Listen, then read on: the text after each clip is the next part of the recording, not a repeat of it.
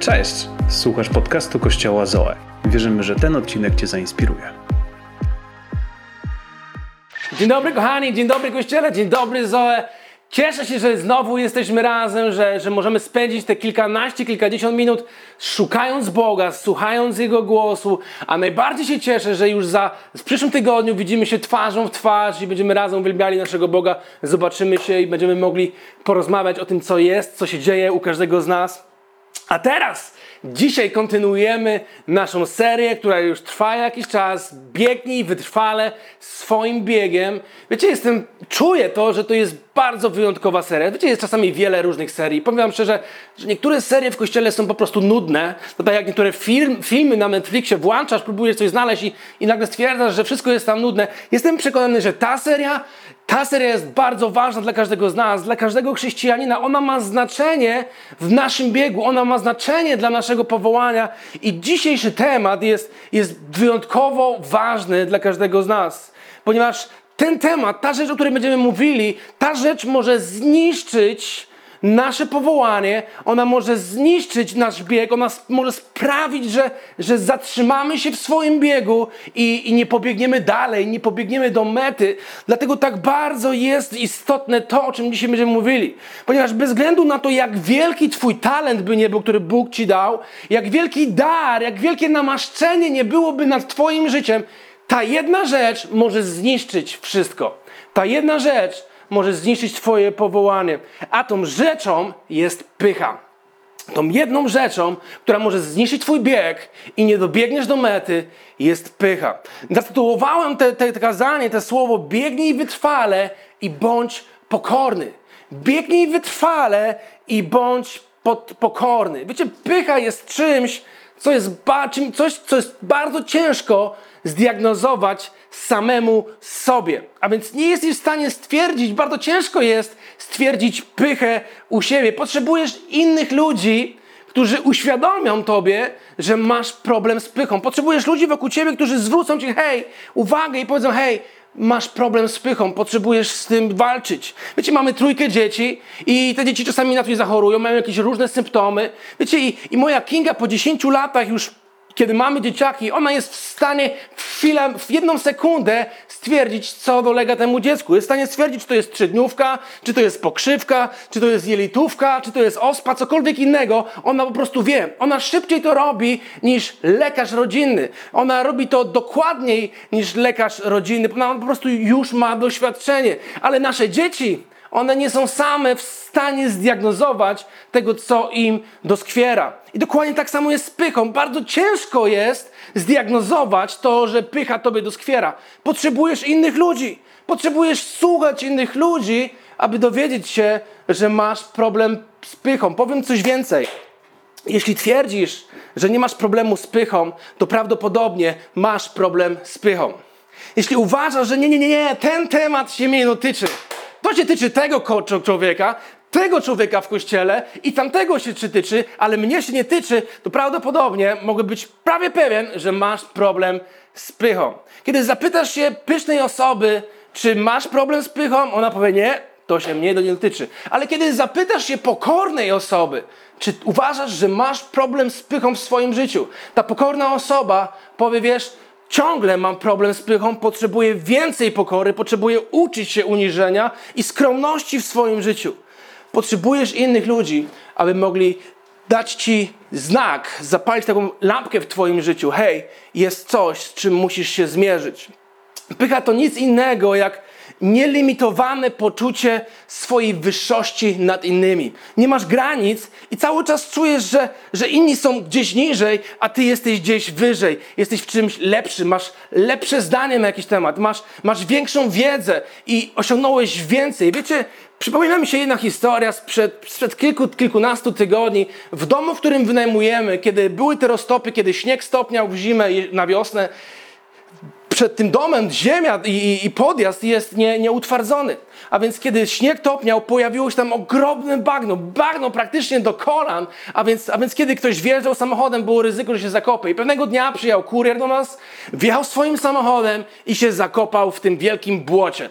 Wiecie, więc zobaczyłem, że nie może wyjechać, więc wyszedłem do niego, aby mu pomóc, ale okazało się, że nie mam linki, bo chciałem go pociągnąć swoim samochodem, aby, aby mógł wyjechać z tego, z tego błota. Więc zadzwoniłem do mojego przyjaciela, który mieszka blisko. Powiedziałem, hej, przyjedź do mnie ze swoją linką, ponieważ ja nie mam linki. Minęło 5 minut, mój przyjaciel pojawił się, zapięliśmy tego busa, kuriera do, do mojego samochodu. Chwila, moment, wyjechaliśmy. Pomogliśmy mu wyjechać, on pojechał dalej. Ale kiedy on pojechał, mój przyjaciel powiedział, wiesz, ja tu mam nowe opony. Ja tu mam nowe opony, które kupiłem niedawno i, i, jestem w stanie przejechać przez te błoto i na pewno się nie zakopię. Ten kurier, ten kurier miał łyse opony, ten kurier miał jakieś tanie opony, ten kurier nie umiał jeździć swoim samochodem, ale ja jestem pewien, że ja wjadę i ja wyjadę. Ja mówię do niego, nie, nie, nie, nie wjeżdżaj tam, bo jestem pewien, że się zakopiesz i nie wyjedziesz. A on mówi, nie, co ty mówisz, śmiało wjadę, zobaczysz, uda mi się wyjechać. Mi się nie uda, mi się na pewno uda wyjechać z tego błota, wiecie? I wjechał, i się zatrzymał, i już nie wyjechał z tego błota. Wiecie, to jest może śmieszna sytuacja, Taka, taka banalna, śmieszny przykład, ale ona nam coś pokazuje. Ona nam pokazuje, że pycha zawsze stawia siebie wyżej od innych.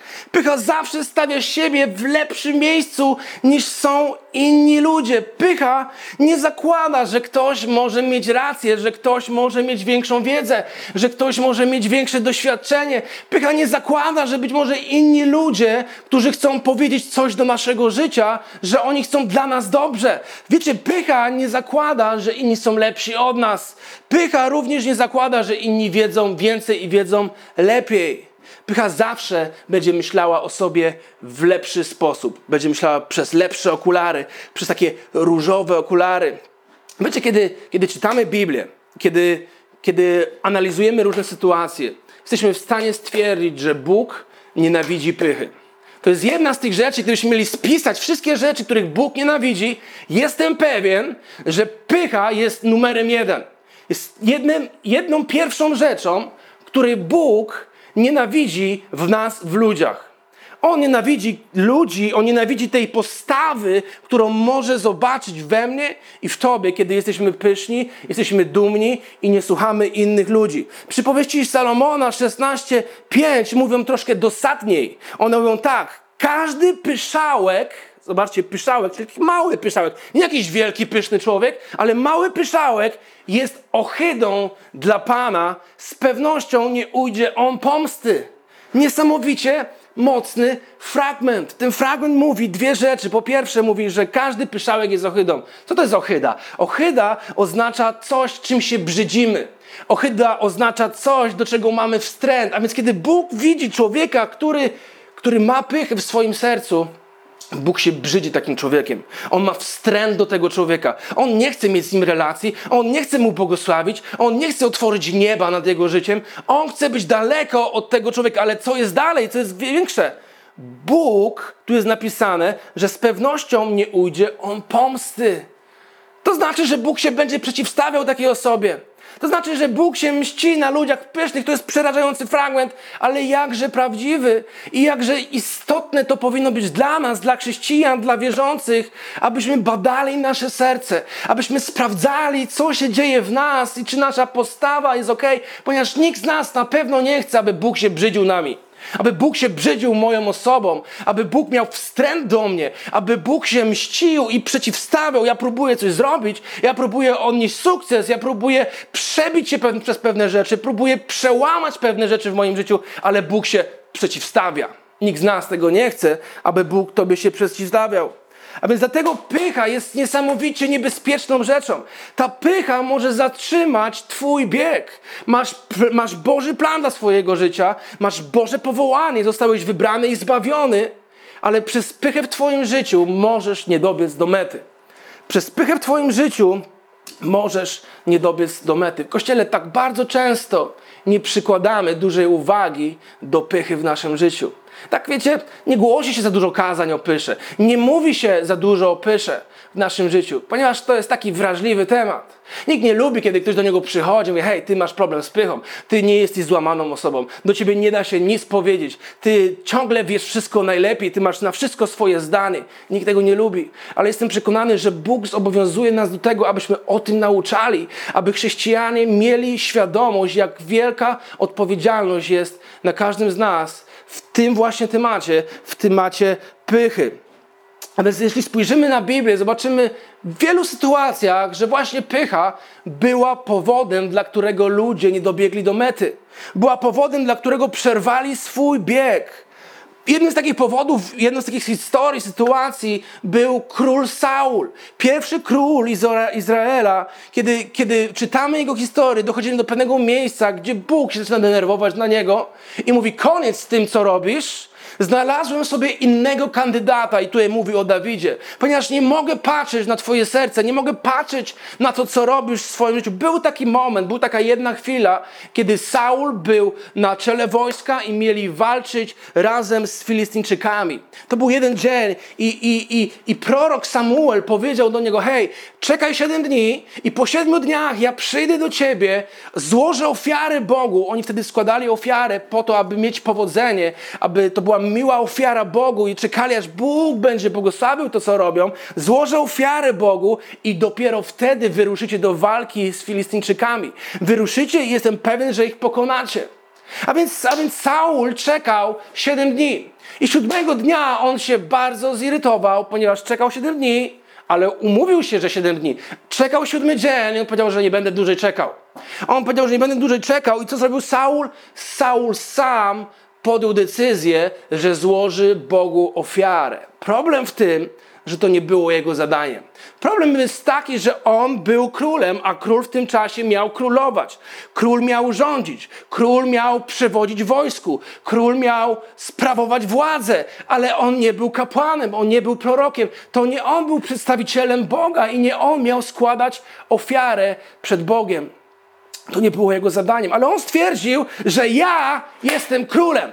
Ja jestem królem, ja mam całą władzę w tym państwie, to jest moje państwo. Wszyscy ludzie tutaj są zależni ode mnie. Na moje słowo ktoś może żyć i na moje słowo ktoś może umrzeć. Ja mam tutaj autorytet. To jest moje państwo. A więc co mi brakuje? Czym się różni od, od proroka? Czym się różni od kapłana? Czym się różni od Samuela? Czemu ja, ja nie miałbym tego zrobić? W czym on jest lepszy ode mnie. Wiecie, to są myśli, które pojawiają się w pysznym sercu. To są postawy, które się pojawiają w sercu, który ma problem z, z pychą. Wiecie, i on złożył tą ofiarę. On złożył tą ofiarę i to nie była dobra decyzja dla niego. Ponieważ pycha zawsze prowadzi nas do destrukcji. Pycha prowadzi do zniszczenia. Pycha prowadzi do ruiny. O tym mówi Salomon 16-18 przy, przypowieści. Pycha chodzi przed upadkiem, a wyniosłość ducha przed ruiną. Co to nam mówi? To nam mówi, że zanim ktoś upadnie, jakiś człowiek upadnie w swoim życiu, zanim upadnie jego wpływ, zanim upadnie jego pozycja, zanim upadnie jego służba, jego powołanie, zanim coś upadnie, jest pewna rzecz, która się pojawia i to jest lampka dla niego. Pojawia się pycha. Możesz przeanalizować różnych ludzi, którzy upadli w historii i zobaczyć jedną rzecz. W przypadku każdej osoby, zanim upadła jego służba, ponieważ pojawiła się pycha. Druga rzecz, tu jest napisane, że ta wyniosłość ducha prowadzi do ruiny. Czym jest ruina? Ruina jest zniszczeniem. Ruina jest czymś, co się zupełnie rozpada i co nie ma prawa, aby istnieć i funkcjonować. Więc to się dzieje z człowiekiem, który, w którego sercu pojawia się nagle pycha. Wiecie, i zobaczmy, co powiedział Sa Samuel, kiedy wrócił do Saula. Wówczas Samuel, jest to 13 księga Samuela, pierwszy, 13 rozdział. Wówczas Samuel powiedział do Saula: Postąpiłeś głupio. A więc jak postąpił Saul? Postąpił głupio. Za każdym razem, kiedy pojawia się pycha w Twoim sercu, kiedy pojawiają się myśli o wywyższeniu siebie nad innymi, i wejście w miejsce, które nie jest Twoim miejscem, postępujesz głupio. A więc postąpiłeś głupio, gdybyś postąpił zgodnie z danym Ci przykazaniem przez Pana, Twojego Boga, Pan utwierdziłby Twoje królestwo nad Izraelem na wieki. Co to znaczy? Gdybyś postąpił inaczej, czyli jak?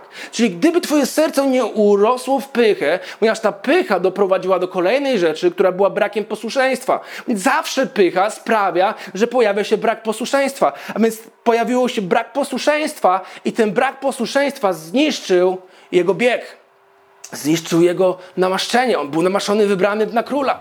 I ta pycha to spowodowała. Gdybyś postąpił inaczej, gdyby on postąpił inaczej, nie czytalibyśmy później o Dawidzie, który został wybrany na Boga, na, na, na, na króla. Przepraszam. A więc, a więc pojawia się sytuacja, że gdyby postąpił inaczej, wszystko w jego życiu wyglądałoby inaczej. Tak samo jest w naszym przypadku. Być może, kiedy postąpiłbyś inaczej, pewne rzeczy dzisiaj wyglądałyby inaczej w Twoim życiu. Gdybyś postąpił inaczej kiedyś, dzisiaj byś był w innym miejscu. Ale dobra jest nowina. Dobra nowina jest taka, że Bóg jest łaskawy, że Bóg jest miłosierny. I za każdego dnia mamy nową decyzję, aby podjąć decyzję, jaką wybieram drogę. Czy będę pokorny, czy będę uniżony, czy będę pyszny i dumny. To jest nasza decyzja. I dalej mówi: Teraz jednak Twoje królestwo nie ostoi się. Pan wyszukał już sobie człowieka według swojego serca. Co to spowodowało?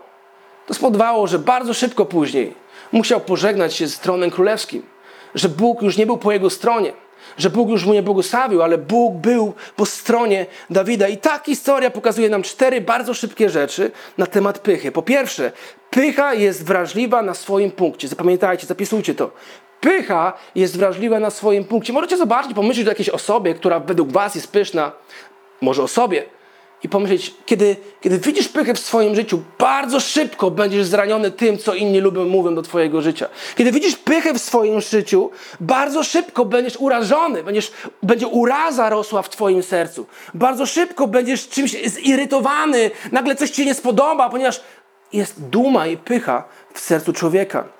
Wiecie, problem, mały problem, mały problem jest w stanie jest w stanie bardzo szybko zirytować taką osobę. Ten problem prawdopodobnie nie byłby problemem dla osoby pokornej, uniżonej, ale kiedy mamy do czynienia z osobą pyszną, mała rzecz, mały problem, coś, co nie idzie po myśli tej, tego człowieka, ona jest w stanie w potężny sposób zirytować tego człowieka do tego stopnia, że on wybuchnie, do tego stopnia, że straci, straci kontrolę nad swoimi decyzjami, tak jak zrobił to Saul. Saul zirytował się tym, że czekał 7 dni na Samuela, a jego nie było. On się tym zirytował. Jak można tak długo czekać? On się zirytował, on się czuł urażony, on był być może zraniony postawą Samuela, że się nie pojawia, ponieważ pojawiła się pycha w jego, w jego sercu. A więc chciałbym Was zachęcić dzisiaj, byśmy pomyśleli przez jedną krótką chwilę, pomyśl, jak szybko się irytujesz, kiedy, kiedy ktoś nie odpowiada na Twoje potrzeby?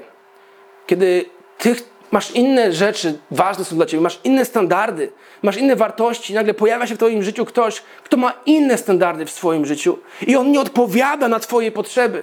Jak szybko się irytujesz, jak szybko pojawia się rozgoryczenie i uraza w Twoim życiu, ponieważ pycha, ona jest bardzo wrażliwa na swoim punkcie. Możesz przez chwilę o tym pomyśleć. Druga rzecz, pycha nie słucha innych. Pycha nie słucha innych. Jeśli mamy problem z pychą, nie będziemy słuchali rad innych ludzi. Samuel powiedział do Saula: czekaj 7 dni. I, I, kiedy ja przyjdę, ja złożę ofiarę, spokojnie, ja się nie spóźnię. Ja złożę ofiarę i wyruszycie do walki, walki z Filistynami. To była pewna rada, którą, którą on mu dał. I on tego nie posłuchał. A więc pycha nie słucha rad innych, nie słucha tego, co inni mają do powiedzenia w Twoim, w twoim życiu, w, w relacjach, które masz w swoim życiu. Pycha zawsze będzie bronić swoich, swoich racji. Nie racji innych, ale będzie broniła swojej racji, tego jak ona pewne rzeczy widzi. I to się tyczy każdej relacji, to się tyczy małżeństwa, mąż, żona, to się tyczy w pracy relacji szef, pracownik, to się tyczy relacji w szkole, nauczyciel, uczeń, to się tyczy relacji w kościele, pastor i inni ludzie, wolontariusze, to się tyczy relacji z twoim liderem, to się tyczy każdej innej relacji, to się tyczy relacji sąsiad, sąsiad, relacji przyjaciel, przyjaciel, to się tyczy każdej relacji. Czy jesteś w stanie słuchać rad innych ludzi, tego co mówią do twojego życia? I, i co mają po, po, do powiedzenia w Twoim kontekście, w Twojej osobie. To, co zrobił Saul, Saul nie posłuchał Samuela.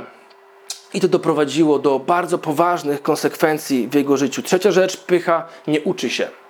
Pycha się nie uczy, możesz mówić do pewnej osoby coś i ona popełnia błąd, która jest pyszna i za jakiś czas ona popełni ten sam błąd, jeśli nie upora się ze swoim grzechem. Jeśli nie upora się z tym, że podjęła złą decyzję. Jeśli nie upora się z tym, że, że nie dostrzeże swojego błędu, swojej postawy, która jest nieodpowiednia. Wiecie, osoba pyszna, ona nie wyciąga wniosków. Ona nie widzi, co się wydarzyło przed chwilą. Ona będzie się pogłębiała i szła głębiej i głębiej w swoim, w swoim sposobie myślenia, w swoich teoriach i w, jego, w, w racjach tej osoby. Zobaczcie na historię Saula. On jakiś czas później, dwa wersety później, on dostał, dwa rozdziały później, on dostał od Boga tak jakby drugą szansę. To było jakby drugi test tego, czy przypadkiem nie wyciągnął dobrych wniosków z tej sytuacji. Ale to była walka, którą miał stoczyć Amalekitami i Bóg konkretnie, może to przeczytać sobie dzisiaj wieczorem, kolejne dwa rozdziały dalej, 15, 15 rozdział, kiedy Bóg powiedział mu, hej, nie rób tego i tego, kiedy będziesz walczył z Amalekitami. I on nie posłuchał kolejny raz Boga, ponieważ pycha nie wyciąga wniosków. Pycha nie uczy się. Człowiek, który jest pysznego serca, jego duch nie ma tej zdolności nauki. I czwarta rzecz, ostatnia. Pycha zawsze ma wytłumaczenie i dostrzega winy u innych. Pycha zawsze ma wytłumaczenie. Zwróciliście na uwagę na to, na to u ludzi, którzy mają pyszną postawę swojego serca, że oni zawsze mają wytłumaczenie. Oni nie powiedzą, hej, zawaliłem, przepraszam, nie udało mi się, zapomniałem, nie przyszedłem, nie przyłożyłem się do tego, coś mi wypadło, przepraszam, naprawdę to jest moja wina, wina leży po mojej stronie. Ci ludzie, oni nie widzą swojej winy, oni będą szukali wiele innych powodów, które doprowadziły do ich winy i nie będą się skupiali na swojej winie, ale być może na tym, co ty zrobiłeś, co spowodowało to, co oni zrobili.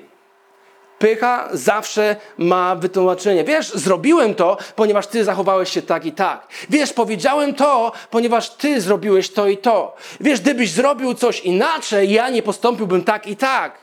To jest to, co robi pycha.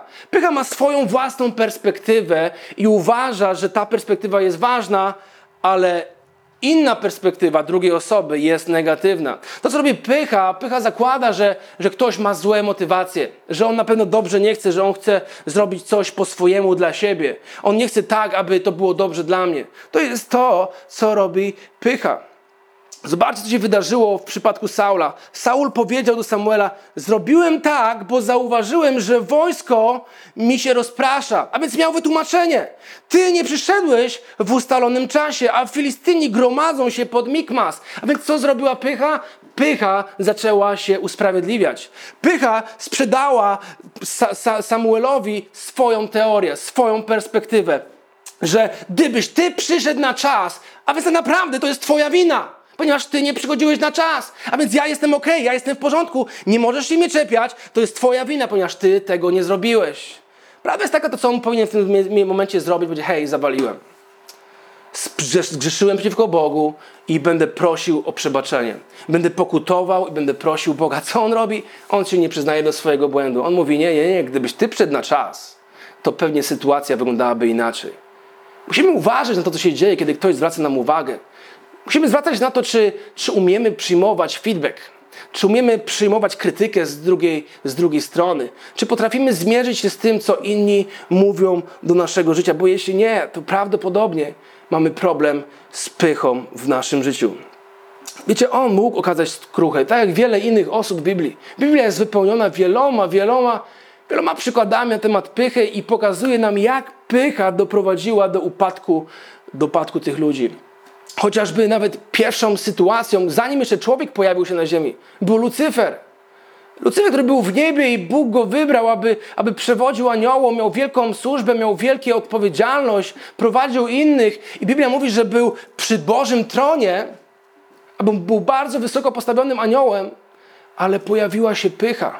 I ta pycha sprawiła, że, że upadł, że został wyrzucony z, z nieba z całą częścią aniołów, którzy, którzy byli po jego, po jego stronie. To nam pokazuje jedną rzecz. To nam pokazuje, że możesz być bardzo obdarowany i Bóg może Ciebie postawić bardzo wysoko, możesz mieć niesamowicie wielką służbę i ogromne namaszczenie nad Twoim życiem, Co więcej, możesz być w miejscu świętym, ponieważ Lucyfer był w miejscu świętym, to było niebo, to było święte miejsce pod tronem samego Boga.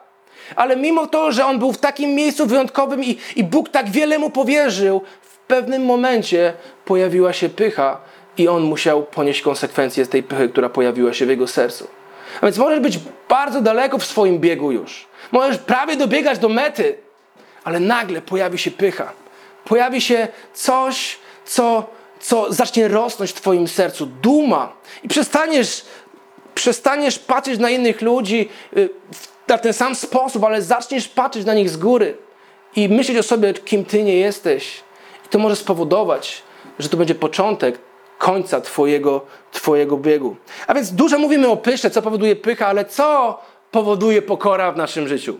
Co powodują pokora w życiu tych, którzy naprawdę są uniżani, którzy dostrzegają innych, którzy nie szukają swojej chwały, którzy nie szukają poklasku, którzy nie szukają uznania. Co powoduje, co powoduje pokora w życiu tych, którzy chcą słuchać innych, chcą słuchać feedbacku i chcą się zmieniać? Co powoduje pokora? Biblia mówi, co powoduje. Po pierwsze, pokora przynosi łaskę.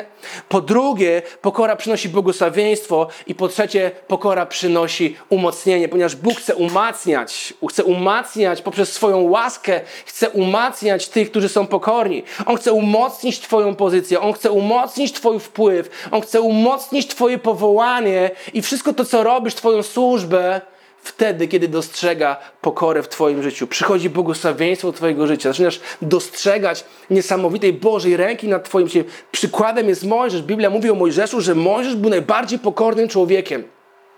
I co się wydarzyło w życiu Mojżesza? Wydarzyło się to, że on widział cuda, widział znaki, widział Boże błogosławieństwo, oglądał Boga, stał przed Bogiem. I to jest niesamowite. To jest niesamowite, ponieważ pokora zawsze wynosi nas do góry i przybliża nas do, do relacji z Bogiem. Od naszej postawy, od naszego postawy serca zależy to, czy będziemy oglądali Bożą moc i Boże działanie w swoim życiu i czy dobiegniemy do końca naszej, naszej mety, do końca naszego biegu. Wiecie, nie od tego zależy tak naprawdę, ile razy przeczytałeś Biblię, nie, nie, nie o tym mówimy. Nie od tego, na ilu konferencjach chrześcijańskich byłeś, nie od tego, ile chrześcijańskich książek przeczytałeś. Nie zależy też od tego, jak, jak ty święty jesteś, jak bezgrzeszny jesteś i jak nie upadasz w swoim życiu. Nie od tego zależy, czy będziesz oglądał Bożą moc w swoim życiu. I czy Bóg będzie, bo Jego twarz będzie skierowana na Twoje życie. Ale to zależy od postawy Twojego serca. Mamy, mamy przykład Dawida, który obala wszelki mit tego, ponieważ on nie był doskonałym człowiekiem. Dawid wiele razy upadł, wiele razy zgrzeszył i, i zrobił coś, czego być może nawet Ty nie zrobiłeś. Cudzołożył i, i, i, i zabił i mordował i nie był doskonałym człowiekiem, ale zawsze, za każdym razem, kiedy zgrzeszył, był na tyle pokorny, na tyle uniżony, na tyle złamany, aby nie usprawiedliwiać siebie, o ja zrobiłem to, bo to i to, ale on przychodził do Boga, mówił, Boże, zawaliłem w swoim życiu i proszę Cię, abyś mi wybaczył. Proszę, abyś, abyś sprawił, że, że, że ten grzech, ta wina będzie zmazana z mojego serca. Daj mi nowe serce, daj mi nowego ducha, modlił się, modlił się Dawid, kiedy, kiedy widział, że coś nie działa w jego życiu. Ponieważ pokora zawsze prowadzi do pokuty, a pokuta prowadzi do Bożej łaski do tego, że Bóg objawia łaskę w Twoim, w twoim życiu. A więc możesz myśleć, o, ja to jestem taki dobry człowiek. Jestem najbardziej czystym i świętym człowiekiem w tym pomieszczeniu, w tym pokoju. Ja, o, ja to bym takiego drinka nie wypił. Ja to bym, ja to bym takiego serialu nie oglądał, jak oni oglądają taki serial. Nie wypada takiego serialu. Albo ja bym nie chodził w takie miejsce, albo, albo ja bym się tak nie odezwał do swojej żony, jak on się odezwał do swojej żony. Ja to bym się nie oglądał za dziewczyną, tak jak on się obejrzał teraz za tą dziewczyną. Ja to jestem taki poukładany. Ja mam standardy, ja, ja jestem radykalny, ja mam czyste sumienie w swoim życiu. I tu jest problem, ponieważ wpadamy w pułapkę. Wpadamy w pułapkę z jednego z najbardziej największych grzechów, grzechu, który nazywa się pycha. Pycha i wyciąganie siebie ponad innych. To jest bardzo niebezpieczne. I Jezus o tym właśnie mówi na zakończenie. Jezus podaje pewną historię.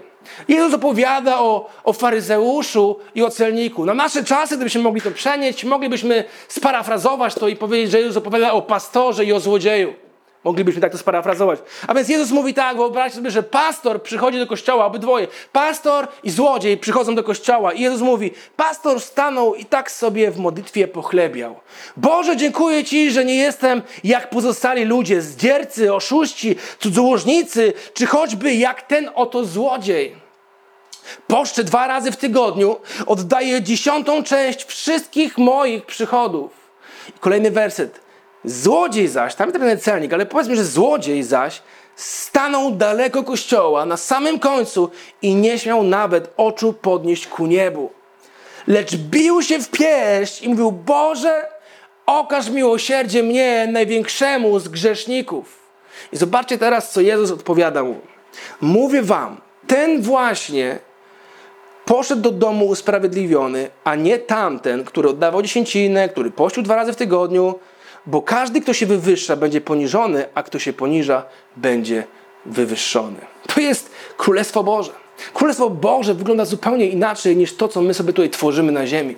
Bóg patrzy na nasze serce, na to, co się faktycznie dzieje w danym momencie, w danej sekundzie, w danej chwili w Twoim sercu. Jakie tam procesy zachodzą, jakie myśli się pojawiają, jakie uczucia, jakie emocje się pojawiają w Twoim sercu. I to, co chciałbym, abyśmy dzisiaj zapamiętali. Ponieważ wiecie, mówię to z, z, dwóch powodów. Mówię to po to, aby każdy z nas zwycięsko dobiegł do mety, abyśmy nie skończyli przed czasem naszego biegu, abyśmy nie upadli w naszym życiu z grzechem, ale abyśmy dobiegli, abyśmy mogli odebrać wieniec, który Bóg ma dla nas, nagrodę w niebie, ale również abyśmy mogli doświadczać Bożej łaski, przychylności i Bożego umocnienia każdego dnia, jutro, pojutrze i przez cały ten tydzień i kolejny i kolejny.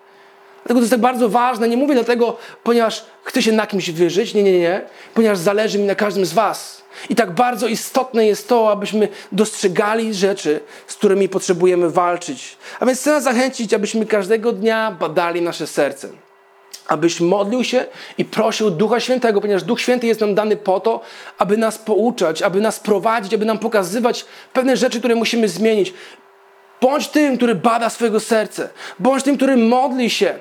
Boże, Duchu Święty, pokaż mi, co potrzebuję zmienić. Co potrzebuję zmienić, abyś jeszcze bardziej mógł mnie użyć, abym mógł dobiec tam, gdzie Ty mi zaplanowałeś. Ukończyć mój bieg, ukończyć mój wyścig i, i abyś mógł być dumny z mojego, z mojego postępowania. Amen, Kościele. Wierzę, że to słowo było zachętą dla Was. Wierzę, że to słowo naprowadza nas na dobrą ścieżkę, na dobry tor i będziemy mogli dalej, będziemy mogli dalej biec naszym biegiem. Miejcie wspaniały tydzień i niech Bóg będzie z wami.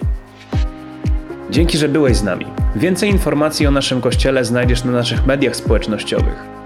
Wierzymy, że najlepsze jest jeszcze przed nami.